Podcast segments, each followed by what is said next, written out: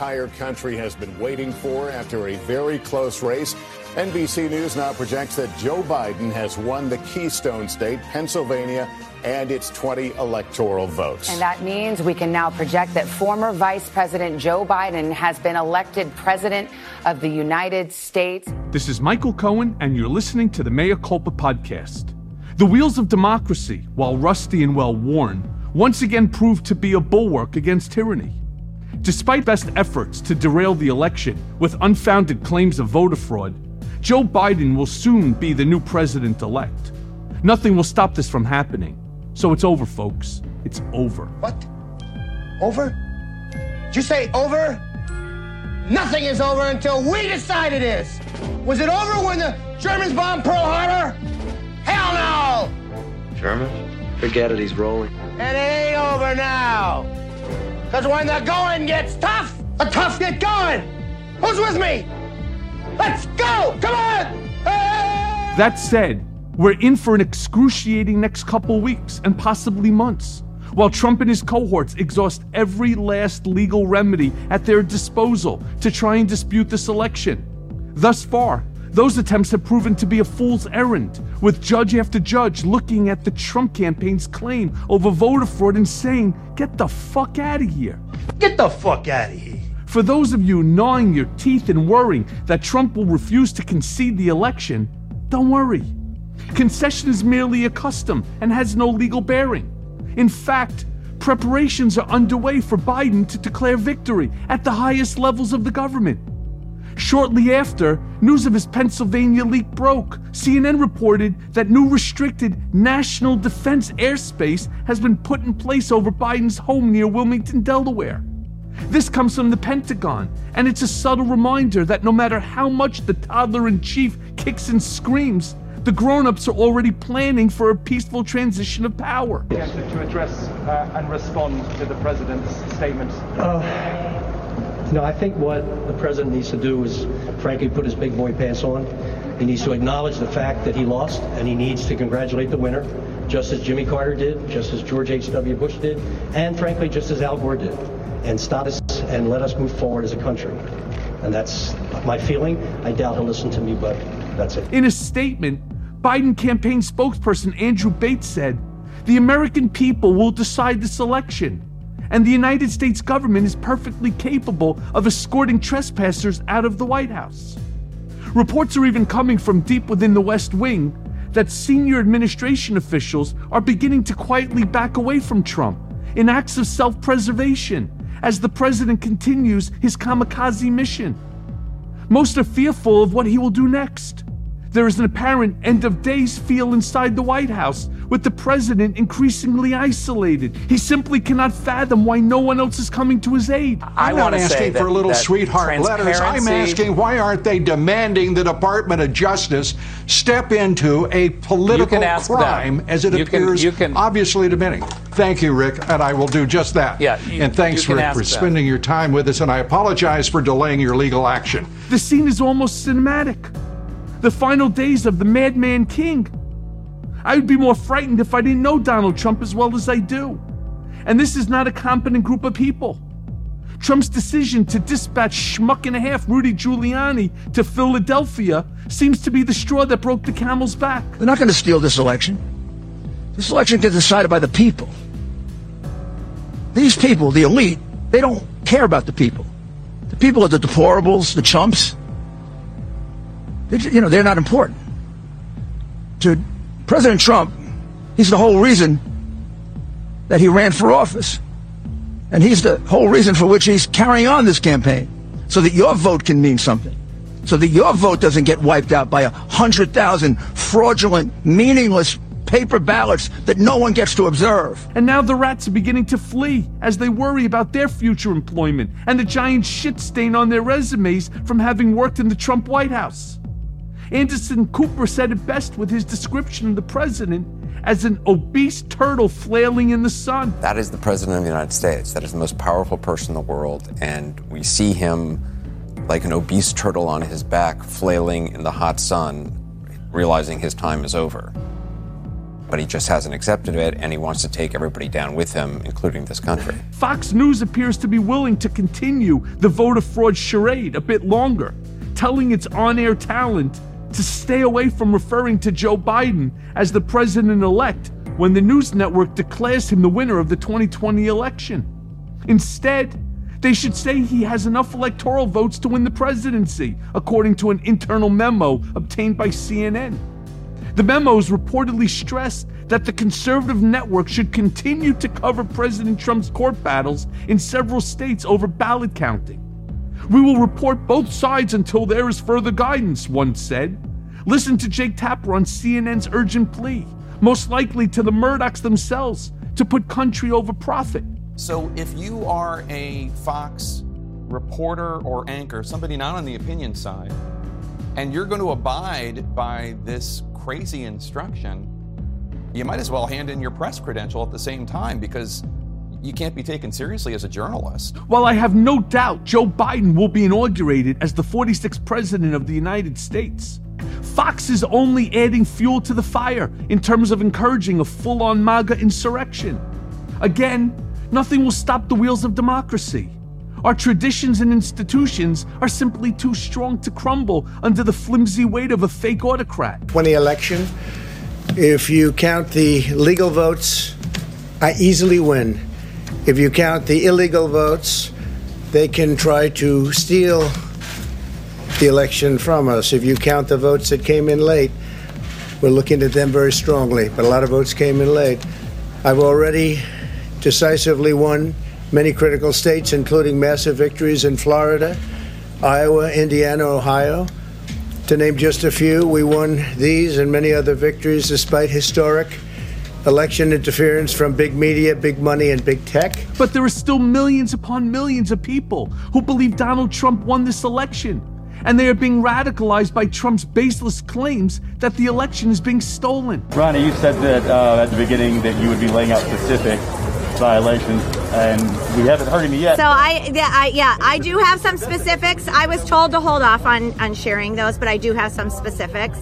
We're gonna we're gonna wait until the attorneys look at it. But the specifics we have in Georgia are very serious. What he's counting on here is not the win, but to incite chaos. Fox News is the apex predator at the top of a vast right wing media ecosystem. What they play on their airwaves is taken as gospel by MAGA diehards. And in the days to come, they will be getting increasingly agitated and will take to the streets, most likely encouraged and directed by Trump or his proxies. Listen, guys, it's very simple here. A judge in this state issued a ruling that the Board of Elections has summarily dismissed. They believe they are above the law. So because they would not follow the law of the state of Pennsylvania, we have filed for federal relief. On Thursday, a mass text from a Trump connected firm run by a top aide to the president's 2020 campaign sent unmarked text messages urging supporters in Philadelphia to converge outside a building where local election officials were counting votes. Alert! Radical liberals and Dems are trying to steal this election from Trump began the short text, sent in the hours before former Vice President Joe Biden took the lead in the state. We need you. Show your support at the corner of 12th Street and Arch Street in Philadelphia. Later that evening, Philadelphia police arrested two men in relation to an alleged plot to attack the site. The men drove to Philadelphia from Virginia with guns in a Hummer decked out with stickers promoting the QAnon conspiracy theory. We're learning disturbing new details about an alleged plot to attack the convention center in Philadelphia where votes are still being counted. An anonymous tip led police to swarm a silver Hummer with Virginia plates. They found an assault rifle inside. We are on the precipice here of something truly frightening and dangerous. Again, this will not prevent the peaceful transition of power, but Trump is definitely preparing to sow chaos and violence in the aftermath of this election. In the meantime, Trump's surrogates are desperately seeking support for the president. As a reminder to those wondering whose ring needs to be kissed if they're even thinking about sticking their necks out in 2024. I think the Democrats are used to this from a Republican Party that hasn't had a backbone. You're not going to see that this time around. That party is gone, and anyone that doesn't fight like that should go with it. Don Jr. reminded them who's still in charge with his tweet. The total lack of action from virtually all of the 2024 GOP hopefuls is pretty amazing, the president's eldest son tweeted on Thursday afternoon. They have a perfect platform to show that they're willing and able to fight, but they will cower to the media mob instead. Less than 20 minutes later, the statements from likely 2024 GOP contenders started pouring in. All votes that are legally cast should be counted, tweeted Senator Tom Cotton of Arkansas. There's no excuse not to allow poll watchers to observe counting. He included a link to a Trump campaign donation and added, support at real Donald Trump's legal defense here. But I'm here tonight to stand with President Trump. He stood with me. He's the reason we're going to have a Senate majority. My, my race was overwhelming. He helped Senate Republicans. We're going to pick up House seats because of the campaign that uh, President Trump won. I'm going to donate $500,000 tonight uh, to President Trump's Defense Legal Fund. I've been on your show. You've raised a ton of money for me. Your audience was incredibly helpful to LindseyGraham.com. Give to DonaldJTrump.com so we'll have the resources to fight. The allegations of wrongdoing are, are earth shattering. It makes the Carter warrant page application, Carter warrant, uh, Carter page warrant application look on the up and up. So, uh, Senate Republicans are going to be briefed by the Trump campaign Saturday, and every Senate Republican and House Republican needs to get on television and tell this story. Within minutes, other 2024 hopefuls were chiming in as well. Free and fair elections is what America is about. Every legal vote needs to be counted fairly and transparently, tweeted Senator Rick Scott of Florida, echoing Trump's campaign rhetoric on the issue.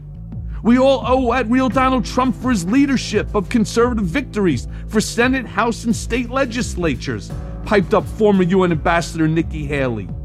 He and the American people deserve transparency and fairness as the votes are counted. The law must be followed. We have to keep the faith that the truth will prevail. We're on a mission from God. Really? Even as Trump and his family prepare to exit the White House for the comforts of Mar a Lago, they will continue to wield tremendous power within the Republican Party. That's why it's crucial for them to maintain the narrative that Trump is the rightful winner of this election. Not for today, but four years from now. And make no mistakes, if there's a front runner, it will continue to be Donald Trump if he's not in prison. You know what? I'm not leaving. I'm not leaving. I'm not fucking leaving!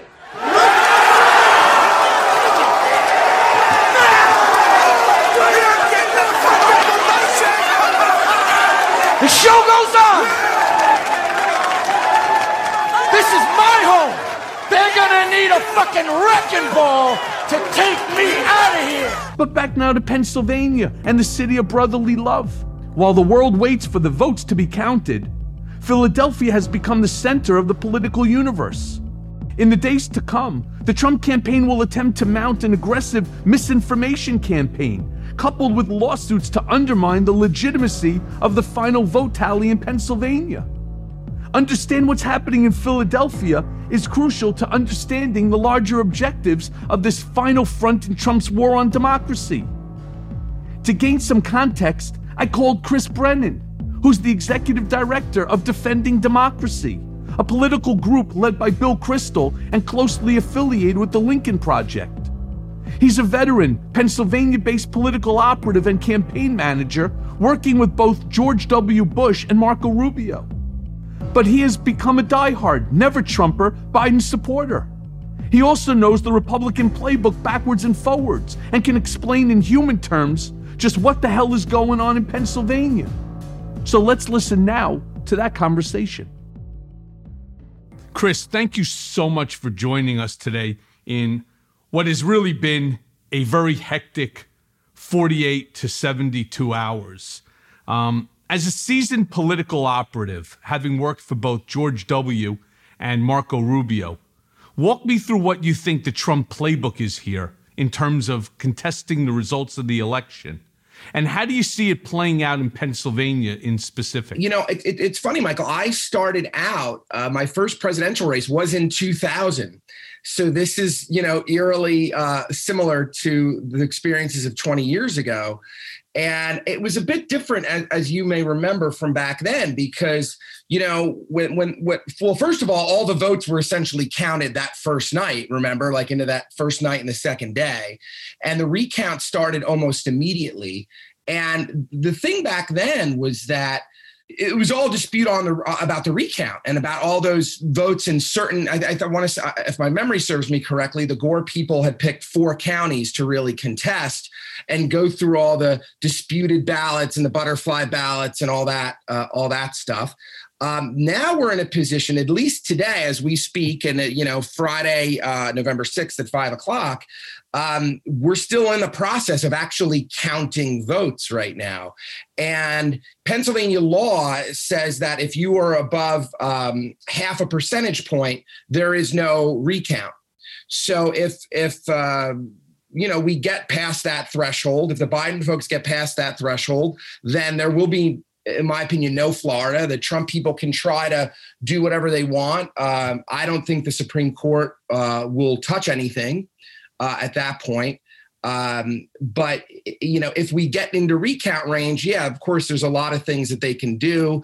Um, you know, you might have a situation like Florida where ballots are being inspected and um, you know we're going through ballot by ballot. But remember, again, that was 537 votes, and that couldn't be overturned. So if this is a situation where it's 20,000, 30,000 votes, you're just not going to overturn that. And they could whine and you know and scream and complain all they want um, but it's not going to really do anything. And eventually we're going to get to a point where if, they keep prolonging keep prolonging yeah maybe the supreme court at that point will come in and they and the trump folks will be in the gore position where the supreme court will say hey look enough is enough.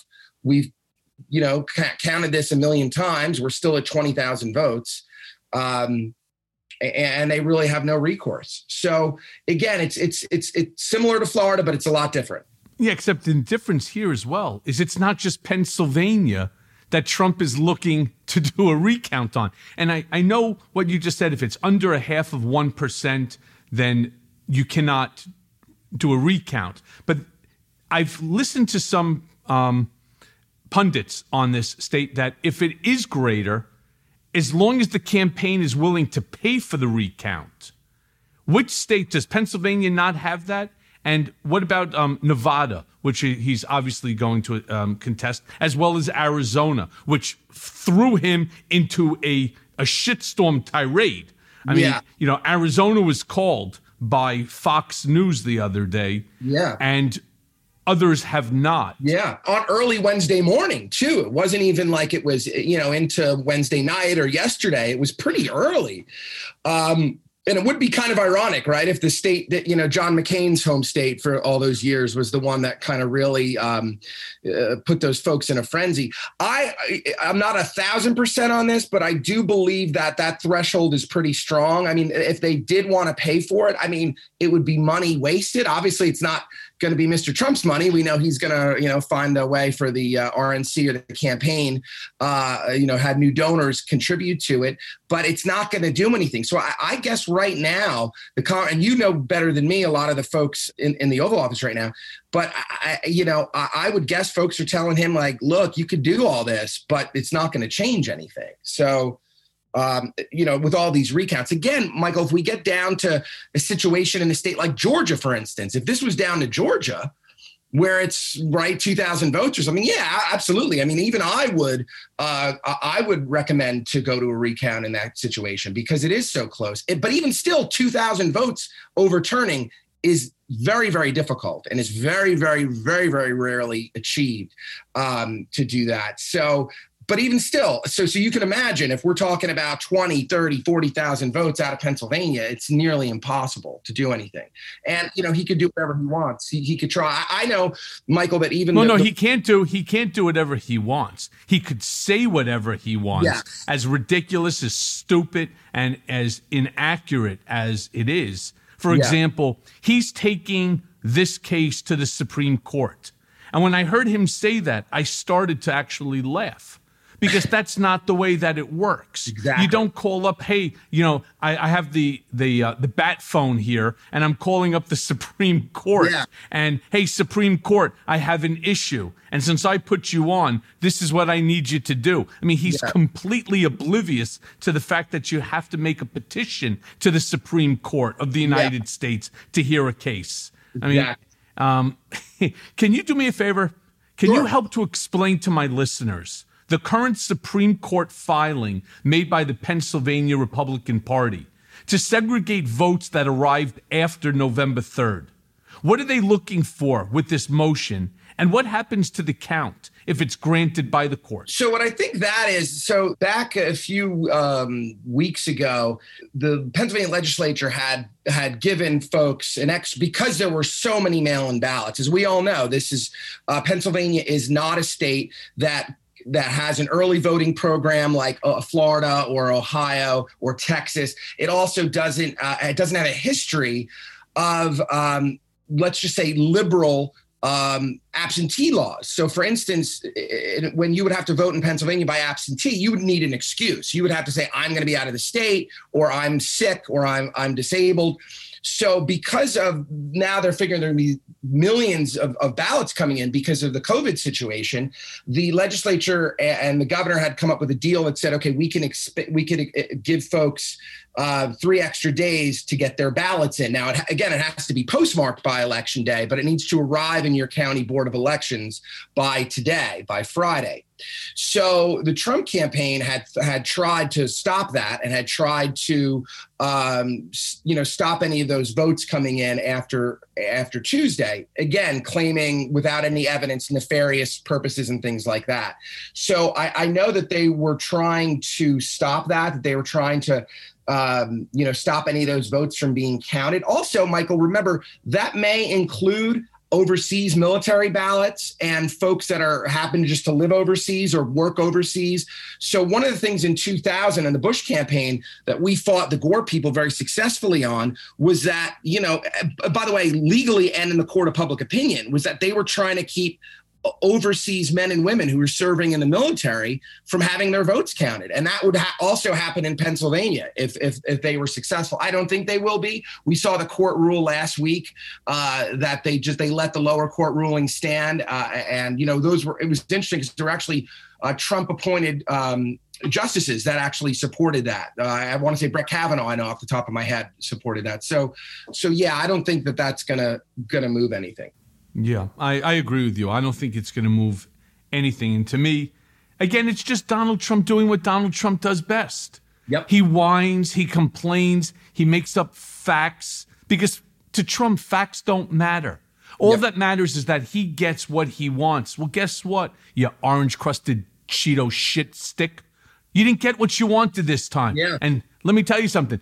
If there was any time that you wanted this to happen, that you got what you wanted, this would have been it for him because Yeah. this is going to be a rough, rough road for him and for his scion and for Kushner um, when it when you know when this whole thing really comes to fruition. yeah Chris, have you been following any of the protests in Philadelphia?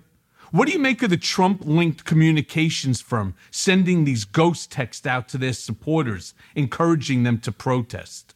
And then later that night, they arrest two men in a Hummer, armed Yeah. to the teeth, right, headed to the election center. Is this a harbinger of what's to come as they appeal to the MAGA army to save Donald Trump? My gosh michael i hope i hope not but i fear it is. I think you you you know as well as i do what these folks are capable of. I find it interesting that the campaign of law and order would you know threaten to send mobs into places. I mean this is not law and order. This is not conservative you know small c conservative. This is not what you do. This was something that as as a as a lifelong conservative you know I, was always opposed to when things like that would happen in 2000 for instance when when people would be demonstrating outside and not letting people do their work that's the other thing michael is that these folks that are on the front lines and they are in, in election uh, uh, county election offices throughout the Commonwealth and throughout the country for that matter. I mean, these are people that are underpaid, that are underappreciated, that are working their tails off. That, like, you know, you and I, Michael, have been watching this for 72 hours. Most of these folks have been working straight for 72 hours and they're working their tails off. And the, all these uh, county offices for the most part have you know full disclosure. You can watch live streaming. You could look in windows things like that. And you know a lot of these people i know personally are are afraid. They're afraid to go into their cars at night. They're afraid to leave. And it's all due as you said michael to um, the this fever that he's whipped folks into. And a lot of his minions uh, are spreading throughout the internet. And then the thing that you last mentioned these folks that were arrested with weapons. I mean this is scary stuff. These are scary times. And we don't, you know, we need a presence in Washington to calm people down. Haven't we had enough of the mass shootings already?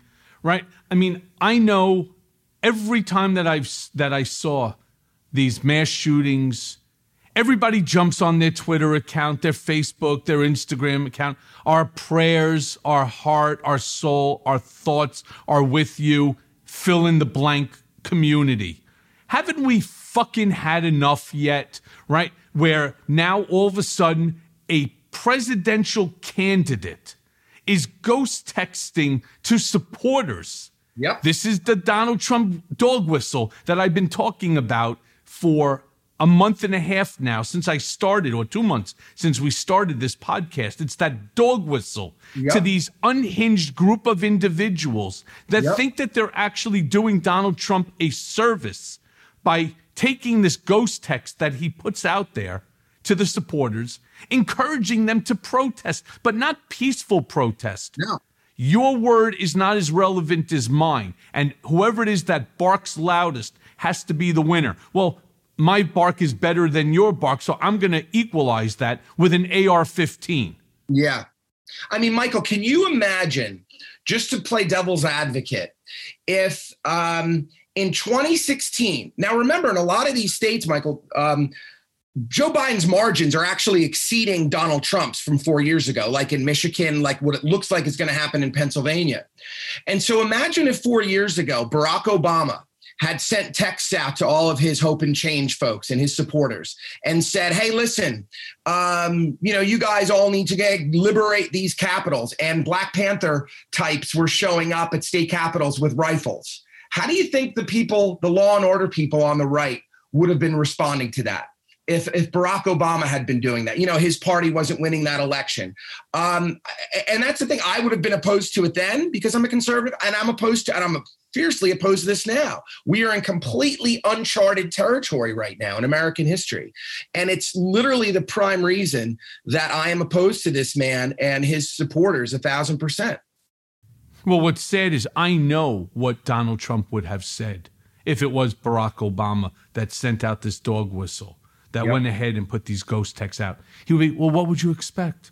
This is what we expect from the blacks, right? Mm-hmm. Whether it's an educated or an under. This is Donald. Donald Trump is, and I've said it as many times as I care to. He is an Archie. Bunk. He's just a racist, and yeah. he would then turn around and try to blame it on the fact that he's black, as yep. opposed to the fact that he's doing no no different than what Trump is doing as far as creating this MAGA army. But yeah. you know what? We, we're lucky so far. The country has thus far avoided any real serious chaos or violence. But it's definitely building as the election carries on. How much do you think these mass texts and these other organizing tactics around protesting the election results will result in people actually getting harmed or worse, killed? Again, I, I pray to God that we all get to what Lincoln called the better angel, angels of our nature. I pray to God that um, other leaders, uh, Republican leaders um, who are more cool tempered, will, uh, and we have seen some of this. You know, I don't want to be, um, I don't want to be completely 100% pessimistic. Um, there have been some folks that have stood up and have said, "Listen, let's make sure we count every vote. Let's, you know, let's take care of all this." I, I, I'm, I'm, I am optimistic because we haven't had this yet. But like you said, and like you know, we haven't had anyone like Donald Trump in this position before. So it's a little frightening. Um, I will say something that I I hope and pray that if Pennsylvania gets called and the margin is out of recount range, right? And it's, you know, it looks like, okay, that this is over and that this guy is, you know, he's done. I would really, really hope at that point that, um, you know, that, that maybe President Bush um, says, you know, puts a statement out that basically says something along the lines of, I congratulate President-elect Biden on his, you know, winning a hard-fought contest. I also commend President for, you know, running a hard-fought campaign. But now this campaign is over, and you know, in the tradition of the past 244 years, let's all go forward together in the best interest of the American people. I think if President Bush or former Vice President Cheney put a statement out like that, I think it would really be a splash of cold water on the face of of not just the MAGA folks out there in MAGA land, because I think I think they might be too far gone, Michael. But I think a lot of these people, like Leader McCarthy or uh, or um, Leader McConnell in the Senate, I think it would really um, put cold water on those folks, and I think they would all start coming in the line and saying, "Hey, look, we are not a banana republic. We are not a uh, you know a dictatorship. This is this is America." And I really implore uh, President Bush and Vice President Cheney, who have been very quiet over the past four years, for good and for bad. You know, they haven't attacked President Trump, they haven't supported him. But if they came out and said, you know, congratulations, we won a close one 20 years ago, we know what it's like, and um, but enough is enough. I think that would help a yeah, lot. Yeah, except except Chris, this is not about the vote, as you brought up with his MAGA army and so on. This is all about Donald Trump. Yep. This is all about blowing the dog whistle to stand up and to fight for Trump. Now, they don't know what the fuck they're fighting for. Exactly. They just know that they're fighting for Donald Trump.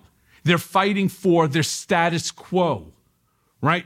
We don't need racial equality. Well, fine. It's okay. That's that's fine. I'm happy with the status quo. That's what they're fighting for. And what blows my mind and angers me beyond anger is the fact that Donald Trump picked up 5 million votes more than he had in 2016 when he won right. the election. Yeah. And I'm wondering who these people are that after those like myself who know him better than anybody stands up for 9 hours before the House Oversight Committee before the world and I call him a racist, a sexist, a misogynist, a xenophobe, a homophobe, Islamophobe, anti Semite. He's He's all of this and more. Yeah. And yet, 5 million more people thought that he is the right candidate over somebody who's empathetic, who's kind, who actually has a history in politics, whether you like it or not. Yeah. Right? Who has been able to work both sides of the aisle. But no, no, no. Let's go with the first choice. You know why? Because my 401k is up. It's really terrible. And secondly, we don't call it Magaland on mea culpa. It's called Magistan. That's Donald Trump. He's going to call himself the president of Magistan, and he's going to run it out of the the winter White House, which is Mar-a-Lago. Yeah, you're so, right. As someone who was around for Bush v. Gore, the cost of contesting an election in just one state sounds astronomical. That's what I was talking about at the very beginning of this. Yeah. Trump surrogates like idiot Rudy Giuliani and schmuck and a half Dave Bossie are talking about doing this in at least four separate states and simultaneously. What does something like that even cost? Because the campaign is already low on cash. I mean, they didn't have enough money in order to do advertisements. Yeah. How's it even possible that these two stupid assholes, Rudy and Bossie, or is it just noise once again coming from the Trump campaign, which is pretty much what they do so much. Yeah, I, I, think to answer your last question first, I think it's I think it's noise. I think they're you know they're they're grasping at straws. I don't know the exact cost. It would be in the tens of millions range to do that in all those states, in those four states that you mentioned. Um, and again, look, could they raise the money? I, I, yeah, I'm sure. Like like like Nixon said, you know, I know I know where to find a million dollars. I'm sure they could find it, but I mean, show me the donor that's going to piss away. Excuse my French. Uh, that sort of money on what is going to be a losing endeavor. So yeah, could they raise it? I'm sure they could. Uh, it's a lot of money, and uh, they're going to lose. So, so you think it's about ten million dollars to do those four states? Uh, yeah, two and a half million dollars per state. I think something along those lines. And don't hold me to that. I don't know hundred percent um, because yeah, usually people don't. You know, if you're not if you're not in that range, why spend that money? Because if it gets down to that, like even if it did get to that half a percent uh, the state pays for it and the state does it. And even at that point, it's literally impossible to overturn it. So for over that, the state is essentially saying, all right, if you want to waste your money, do it, but you're paying for it. And so, you know, I just think it's a giant waste of time. Uh, again, it, it, look, if a state is 500 votes like Florida was 20 years ago, yeah, okay, it would make sense perhaps. But uh, you know, uh, with the exception of Georgia, I don't see any of these states even remotely coming close to that. Yeah, and Georgia's not going to make the difference once he gets Pennsylvania. It really becomes moot. So I could just imagine. Let's play out your your thoughts in a scenario. You're a mega billionaire, and ten million dollars to these mega billionaires is really very little. But why would you dump ten million dollars into something that you have zero chance of success for a guy who's no longer going to be the president that not only offers you nothing in the future, he's going to come to you for cash because he's going to need it once the IRS and the state and all of these plethora of lawsuits start hitting him and his company, right? So, yeah. why in the world would you throw good money after bad? That's my question, and I I don't know. Again, I, you know a lot of these mega billionaires, and, and thank you for making me temporarily a mega billionaire. I appreciate it. Yeah, I I, I mean I wouldn't do it. I, I you know because uh, ten million is still ten million. Those folks usually don't get that rich uh, by giving money away. So yeah, I, I agree with you, Michael. I don't think it. I don't yeah, not it, unless it's tax deductible. So yeah. Chris, what do you right? What do you make of the Fox News decision to not refer to Joe Biden? As president elect once he crosses the 270 threshold. Jake Tapper asked the network to put country over profit. And it's dangerous in that it gives validity to Trump's baseless claims. Yeah. What's going on there at Fox? Considering, one last thing, considering that Fox called Arizona before anybody. Yeah, so that's my question. You know, I think Fox is sending mixed signals. You hear stories, and I was just reading something this afternoon that indicates that Rupert Murdoch is, you know, starting to realize what the, what a post-Trump uh, America is going to look like, and that they might need to diversify. Also, if the rumors are true, and you know, if Megastan uh, ha- has its own, you know, Trump TV, um, you know, that's a competitor. So I think that explains a lot of what happened on Tuesday night. But as far as this other stuff now about not referring to Vice President Biden as the president elect, if he is in fact called by those states, Fox being one of them, by the way, um, I just think that's just not really. Um, not really good it's not really smart it just it just increases more division you know as you as you know this is usually a time in american politics where we all come together after an election, right? I mean, between definitely between now and the inauguration, and then from a lot of times from the inauguration until maybe that first summer, you know, the country's kind of together. We try to pa- pass legislation. They, they call it the honeymoon period, and uh, for Fox to start off a new administration like this is just yet a, a, a, another one of these uh, grievance uh, campaigns that's been going on for way too long in this country for the past 20, 25 years. So I think we need to get past it. We need to grow up. And if they lost, they lost. They need to be uh, big boys and big girls and stand up and try to win the next time. Don't, you know, don't be little babies about it. Well, then what do you make of the CNN report about senior administration and campaign officials beginning to quietly walk away from the president? What do you think's happening here? Are they thinking about their next job and the possibility of never working again if they press this too far? Someone like Kayleigh McEnany, right? And at what point does the Republican leadership completely walk away from the president and say, you know what, my friend, enough, you lost? Yeah. I think that's part of it. I think Kayleigh is going to be one of those folks that I think, uh, kind of like Ron Ziegler with Nixon, that will go wherever he goes, and I don't, I don't see her uh, completely jumping ship. But a lot of these other folks, yeah, you know, uh, they were in the administration. Some of them for uh, good reasons, because maybe they were uh, conservatives and they thought, okay, they may not like them, but they're trying to, uh, you know, Uh, you know determine the direction of, uh, of, where the ship was going. And i think a lot of them yeah are just trying to leave the sinking ship and are looking for their next job. So i think it's kind of a, a bit of all three. Well take a look at kayleigh mcenany for a second. One of the biggest problems is that we start talking about for example anthony fauci and the terrible things that trump has said about this this national treasure of ours and that science isn't real and that you don't need to wear a mask and you know yeah. safe social distancing is not necessary and it's going to go away and the china virus. And then somebody as smart as she is who's a johnny come lately to the whole thing. I mean he yeah. didn't bring her in at the inception. He brought her in at the very end when he didn't have anybody except this one cheerleader right? And then she starts promoting the bullshit and the lies that he's been promoting.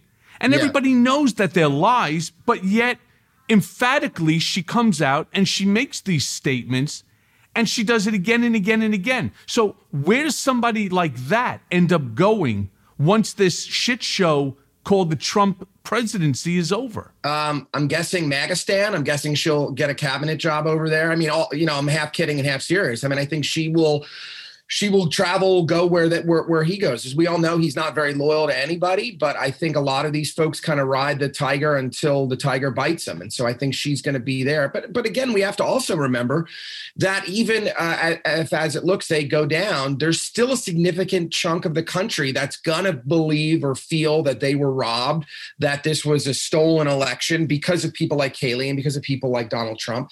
So yeah, she could go to you know um, you know One News or, or, or maybe even Fox if depending on where Fox goes. Yeah, so, or Newsmax. Yeah, yeah, yeah. I, I, see that Newsmax. Yeah. So Seth Abramson of the New York Times tweeted this morning. I don't know if you saw this. The Trump no concession story matters in one sense. It points to Trump's plans. The fear is that he illegally manufactures fraudulent slates of electors to send to D.C knowing the GOP has more delegation votes than the Dems.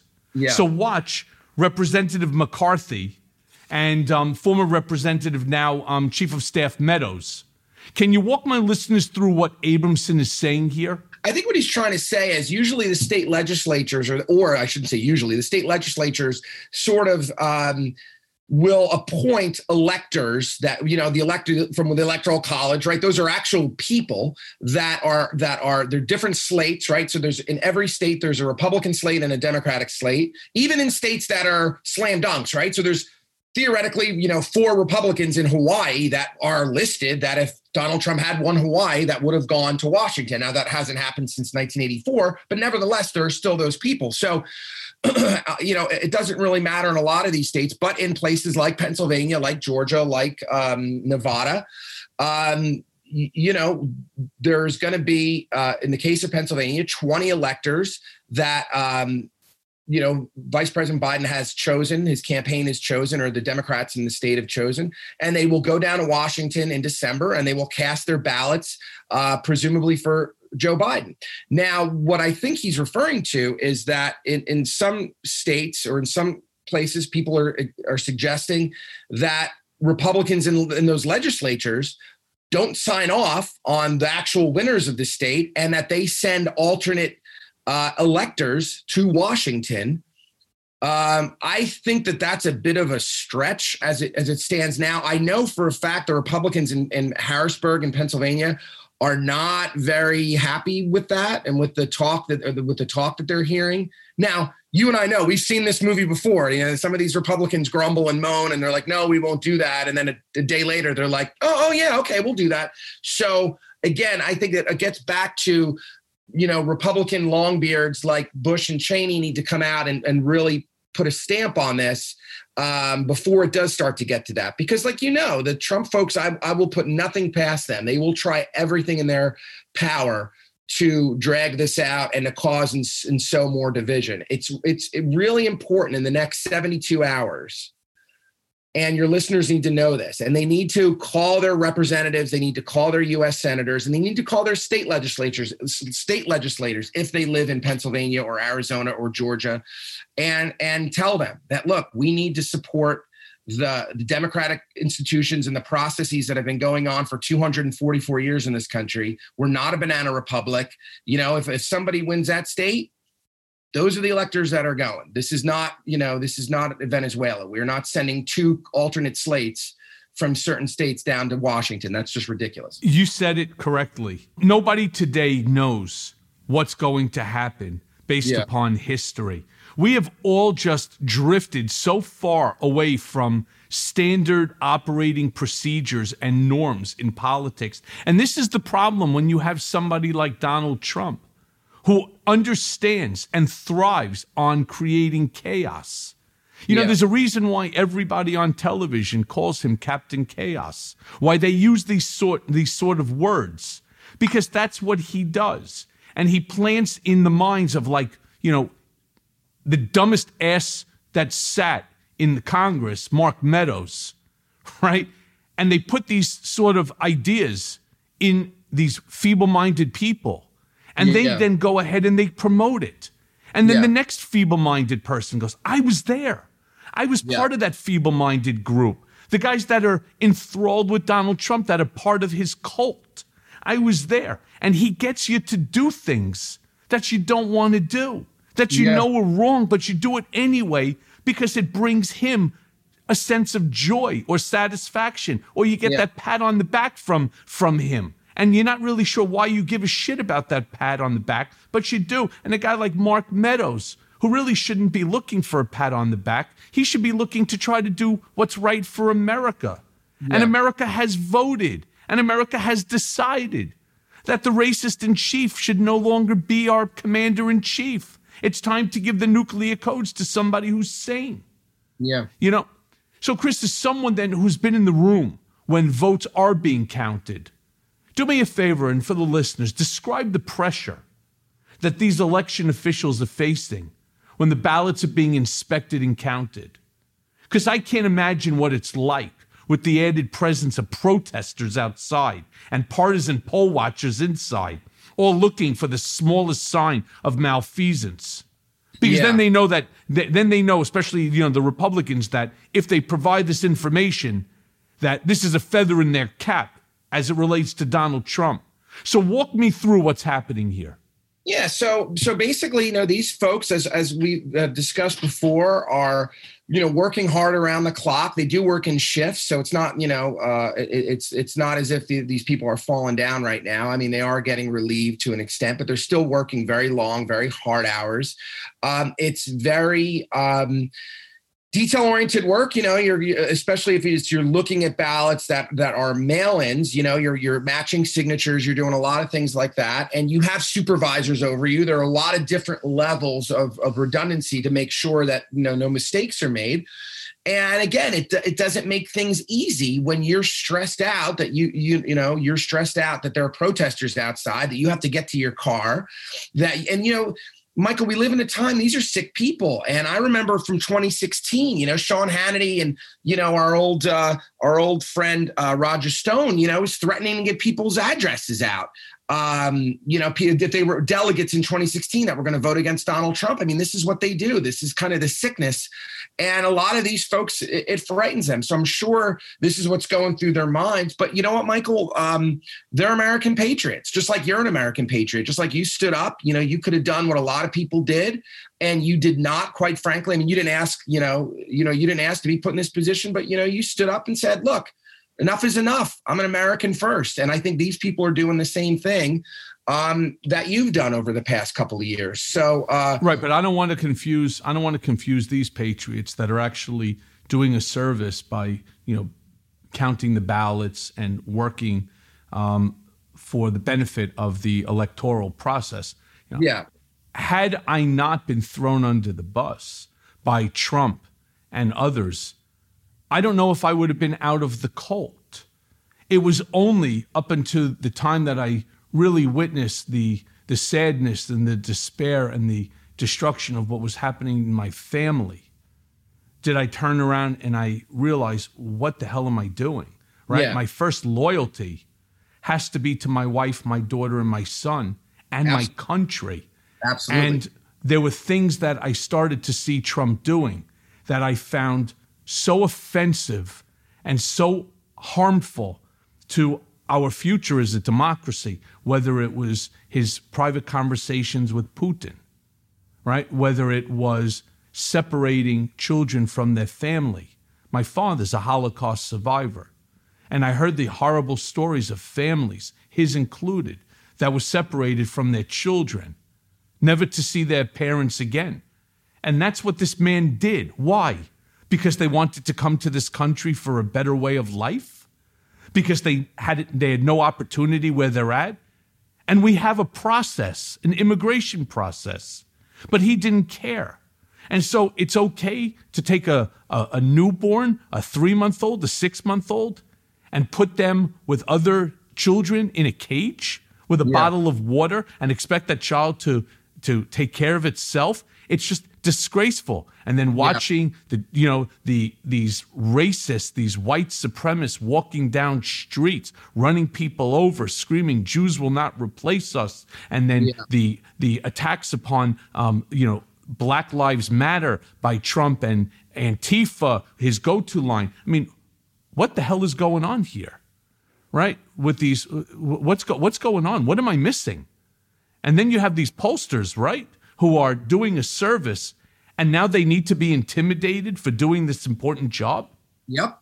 And this is what they do. But this is what, you know what, but there have been periods throughout our history when good men and women stand up and they do the right thing you know i include you in that category i include these these other folks in that category it'd be very easy for a lot of folks to say you know what i don't want to deal with this i'm going to take the easy way out i'm going to take the quickest way out i'm, go- I'm not going to show up i'll do this or do that and these folks that are just showing up all throughout the country not just in pennsylvania and again another thing michael these folks are Republicans and Democrats. These are not all Democrats in these counties. These, I mean, I know, I, I could name you 10 off the top of my head that are Republicans that do this and that are conservative. And guess what?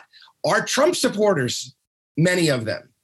But they are doing, they they are putting country first and they are and they are there. They have sworn an oath, they're doing a job and they're working their tails off. And the fact that they have to deal with the added pressure, you know, forget the pressure of democracy's on your shoulders and you're counting these votes that are going to determine where the world goes for the next four years you know you're you're worried about all these other things that are going on and no who needs to deal with that and the fact that these folks in the white house are pushing this that, the, that them and their allies is completely completely un-American and anti-American. It's, it's unprecedented. It's yeah. unprecedented in American history that the yeah. president and his senior people are are blowing these dog whistles for the MAGA armies and for these disruptors. I mean, you know, to jeopardize the the the life um, and the the safety of people that are just trying to count ballots. Yep. I mean, it's not as if they can say any one of these individuals took a ballot that was for President Trump and ripped it or put it to a yep. box and then lit it on fire. None of that is happening. Yep. Right? Despite the fact that our captain of chaos is making these sort of latent um, statements that are going out to these these um, MAGA folks and giving them the justification for them to go out and to behave like just total maniacs. Yeah. So I know that it's all through. I, I, know that in a lot of these counties, their own sheriff departments, um, in the city of Philadelphia, the police there have been have been monitoring this. And again, I'll get back to what I said back when we started.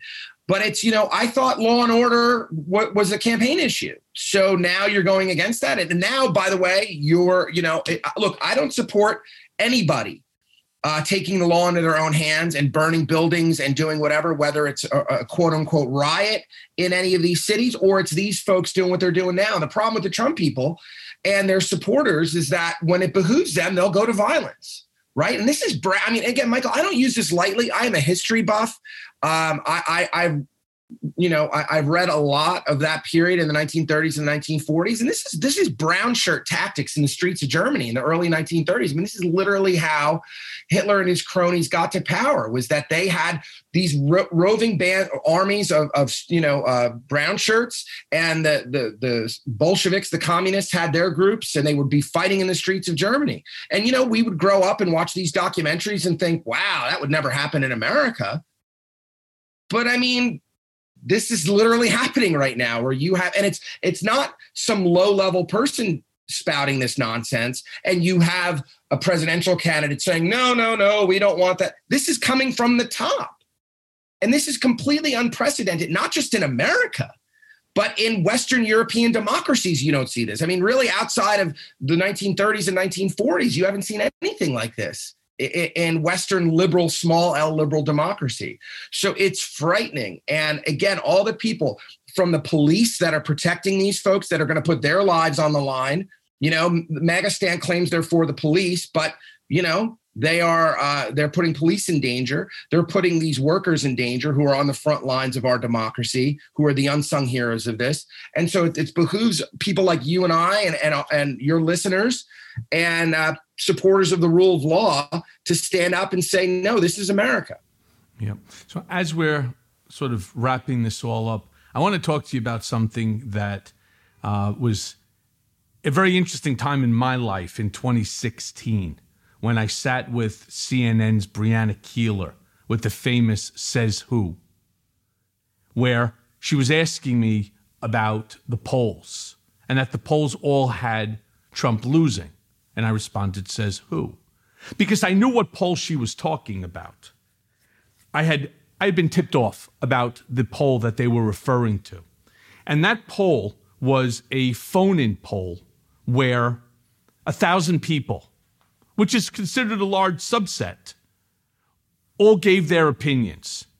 And that these opinions were that Donald Trump was going to lose in 2016 and lose badly. Now, what I also knew looking at the poll statistics was that 80% of those people were registered Democrats that have never voted for a Republican in their life. So that poll, from its inception, is skewed. And all it does is benefit the network or the networks or the reporters who want to report something about their belief, their opinion, where the where the campaign is heading, where the election is heading. And I bring this up because once again, the polls were totally wrong on election day. It seems that the polls themselves, as instruments, are just not calibrated properly to capture certain political nuances. Political nuances like Donald J. Trump. Yeah. Can you explain to me what you think those are? And what will pollsters do moving forward when they're faced with similar circumstances? You know, Michael, that's probably the best question coming out of this whole campaign is that you know i know some folks have, have, have, looked at some states like minnesota and new hampshire and they said well the polls were spot on there florida was you know close to the margin of error but michigan wisconsin again like four years ago uh, were totally off the map uh, Texas, which was supposed to be a, a toss up, was about six points for Trump. Uh, Ohio was eight points. It was supposed to be tied. So yeah, there's a lot of there were a lot of errors, and now two elections in a row, and so that's also sort of frightening. I think you know things are changing uh, as, as, we know, but they've been changing for a while. You know, the internet is is is not new. Uh, I know that was supposed to throw things off initially uh, 20 years ago. That that that pollsters were losing people because people weren't, you know, didn't have phones anymore, that they were just relying on cell phones or things like they tried to make all these adjustments over the past 20 years and they've gotten a lot wrong. They were right in 2018. I think, and again, I am not a pollster and, and I don't pretend to be a complete expert, but I've been around uh, this business a long time. And I will tell you that um, there's something going on where there are people that polls are missing we were told about the shy Trump effect. I don't know if it's maybe shy Trump or if it's just these folks just don't, you know, they get a phone call and they hear it's, you know, opinion research or survey group or whatever, and they just say, I'm not going to talk to him. And they hang up. And maybe those folks are much more uh, destined to be Donald Trump supporters. Um, I, I mean, if I had to take a stab at it, Michael, that would be what I would guess because, you know, we did, again, we didn't see this in 2014. We didn't see this in 2018 in the midterm elections, but in 16 and 20, we've seen this. And uh, it's kind of frightening in a lot of ways. Well, then, how then do you explain pollsters getting wrong? An entire community, for example, like in Florida, the Miami Cuban Americans. I mean, I know so many of them down in Florida, in the Miami area, from the Cuban community. And they're some of the best businessmen I've ever met in my entire life, some of the smartest guys I've ever met. And yet, the pollsters had that had them as a community all for Biden. And yet it appears from recent data accumulated from the election that the predominance of the Miami Cuban Americans voted for Trump. And it blows my mind because I remember after again that statement, I was tasked with cleaning up the whole Univision problem. Mm-hmm. And it was insulting to the entire Hispanic community, which is how they took it.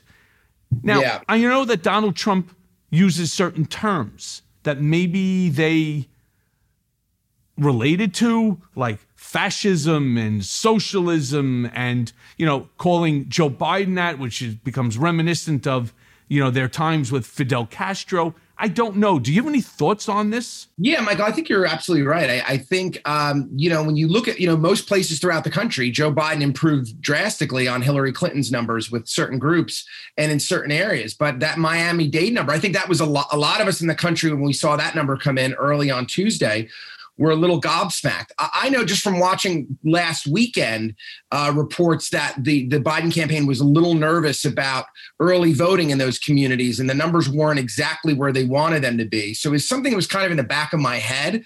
But uh, you know, Hillary won those the, the Miami Dade by I think thirty points. Um, four years ago, and Biden won them by 10 in Miami Dade. And then that was, I mean, that was very very shocking. I think you're right. I think the calls of uh, you know socialism and communism and and his stances um, you know in, in Venezuela, you know against venezuela uh, the, the, government against venezuela i think that plays very well in that community. And um, you know, I, we, I don't think we really saw it in other states. Uh, but again, the Latin community is very diverse. That's another mistake people make that they just assume Latins are, oh, okay, so anyone who speaks Spanish is in this group. Uh, they don't realize that Puerto Ricans are very different than Cubans, who are very different than Dominicans, who are very different from Mexicans, than Guatemalans, and Nicaragua. You know, so it's it's a very very diverse community. So we saw that, you know, the folks uh, in the Latin community in, in in California and Arizona and New Mexico. Uh, you know, voted pretty much as they normally do, very democratic. But in that South Florida uh, community, primarily of Cubans and also of, of other of other groups, uh, I would have thought actually, Michael, the Puerto Rican community in um, in Florida that that were uh, you know displaced after the hurricane a couple years ago would have come out stronger and in force against Trump. But um, for some reason, that's that's some work that the Biden folks should have done a lot better in the Hispanic community. I mean, Trump didn't even step up after that hurricane. That just he's like, wait, wait, is Puerto Rico part of America? Yeah. Why do we have right? I mean, I mean, the guy, the guy is truly unbelievable. These people are decimated, decimated. Then you get like this asshole, um, Geraldo Rivera goes over there, hanging out with his aunt, right? You know, with the tears in his eyes and so on, comes back to America, goes down and has a steak. Meanwhile, did he have one conversation with the president? You think maybe we can do something here? You think maybe that these people who are American, that they deserve to have some sort of relief package sent over there? You think maybe there's something that we can do? But you know, as we finish up, the part that really, again, blows my mind the most is, and I, I think it's the third time I'm bringing it up. So you got to realize it's, it's on my mind. Five million additional people voted for Donald Trump this time this 2020 versus 2016 election. And what blows my mind, and it's it's irrefutable, that since taking office in 2016, Donald Trump has lied to the American people more than 30,000 times. That's verified, right? They had the marble count and so on. They, I think they ran out of marbles. What drives me up a wall is all of these lies that he makes. And I'm so proud for the first time in a long time of the news, the, the networks, whether it was the CNNs, the ABCs, NBCs, MSNBCs, and so on. Why? Because as Donald Trump, now on his way soon to be former president, continued to spew the lies about what's going on in the polls with the ballots and so on, they actually left the televised statements by the president that were live and they shut it down. That was great. And it's the first time that they've done that. Could you imagine how much better off we would be today had we sent the message to Trump that you're going to get up there in front of the press and you're going to bold faced lie, which is what you do? We're going to shut your ass down. We're not going to allow you to use us and our platform in order to continue to promote your lies, to spew yeah. your hatred and your divisiveness. How much better would we be today? Michael, if we had another hour, we wouldn't even be able to scratch the surface of that question. If they had done their job in 2015, this would have been, you know, he would have been out of the race by Labor Day. Um, I'm happy they're, you know, late to the party. I'm, I'm happy they're, you know, better late than never, I guess. Um, they should have been doing that in 2015 and this whole thing could have been avoided, right? Uh, but unfortunately, they didn't. And they, and you know, just like the head of CBS said, you know, he may not be good for America, but he's good for CBS. You're referring to the profitability based yes, upon sir. the shit show that Trump created. Yeah, absolutely. And yeah, and so I was happy to see that last night that they that they pulled away. Um, like I said, I wish they'd done it in July of 2015, and uh, we wouldn't be having this conversation right now. Better late than ever. Yeah. Well, Chris, let me thank you again. You know, as we go back to our televisions to watch the whining crybaby, you know, sit there in the West Wing with his thumb in his mouth, um, waiting for the ultimate, you know, response that our 46th president of the United States is going to be Joe Biden. And yeah. I'm looking forward to that. I'm certain that you are. And um, I hope everybody that's out there listening, you know, feels the same uh, because we really do need to get back on track as America. And I want to thank you so much for joining us today and for your insight, invaluable and very much appreciated. And Michael, thank you for having me. Thank you for doing everything that you're doing. Um, you know, I count you as one of the good guys and one of the patriots, and uh, let's just keep fighting. And now for today's mea culpa. The slow drip, drip, drip of returns while we wait for a Biden victory is excruciating if only because the alternative is too much to fathom. In one box is something wonderful, a new puppy, and in the other box is a terminal cancer diagnosis, and you just have to wait to find out which one they're going to give you. But as stressful as this is for me, it's one million times worse for Donald Trump. And that actually gives me incredible fucking joy. The walls are closing in on him, and his people are walking away. He knows he's losing, and they know he's losing, and nobody wants to be around a loser. Most of all, Donald Trump. So you have a man quiet, literally disgusted with himself. The level of sociopathy here is staggering. The question, though, is when will those closest to him decide that enough is enough? Right now, Mark Meadows is one of the most dangerous men in America. He is the president's ear and is continuing to feed him this crazy bullshit. This, in turn, adds fuel to the president's mania and belief that this election has been stolen from him. I know the position Mark Meadows is in at the moment. I once stood where he stood, whispering in the president's ear. It's an intoxicating place to stand, that close to the true levers of power.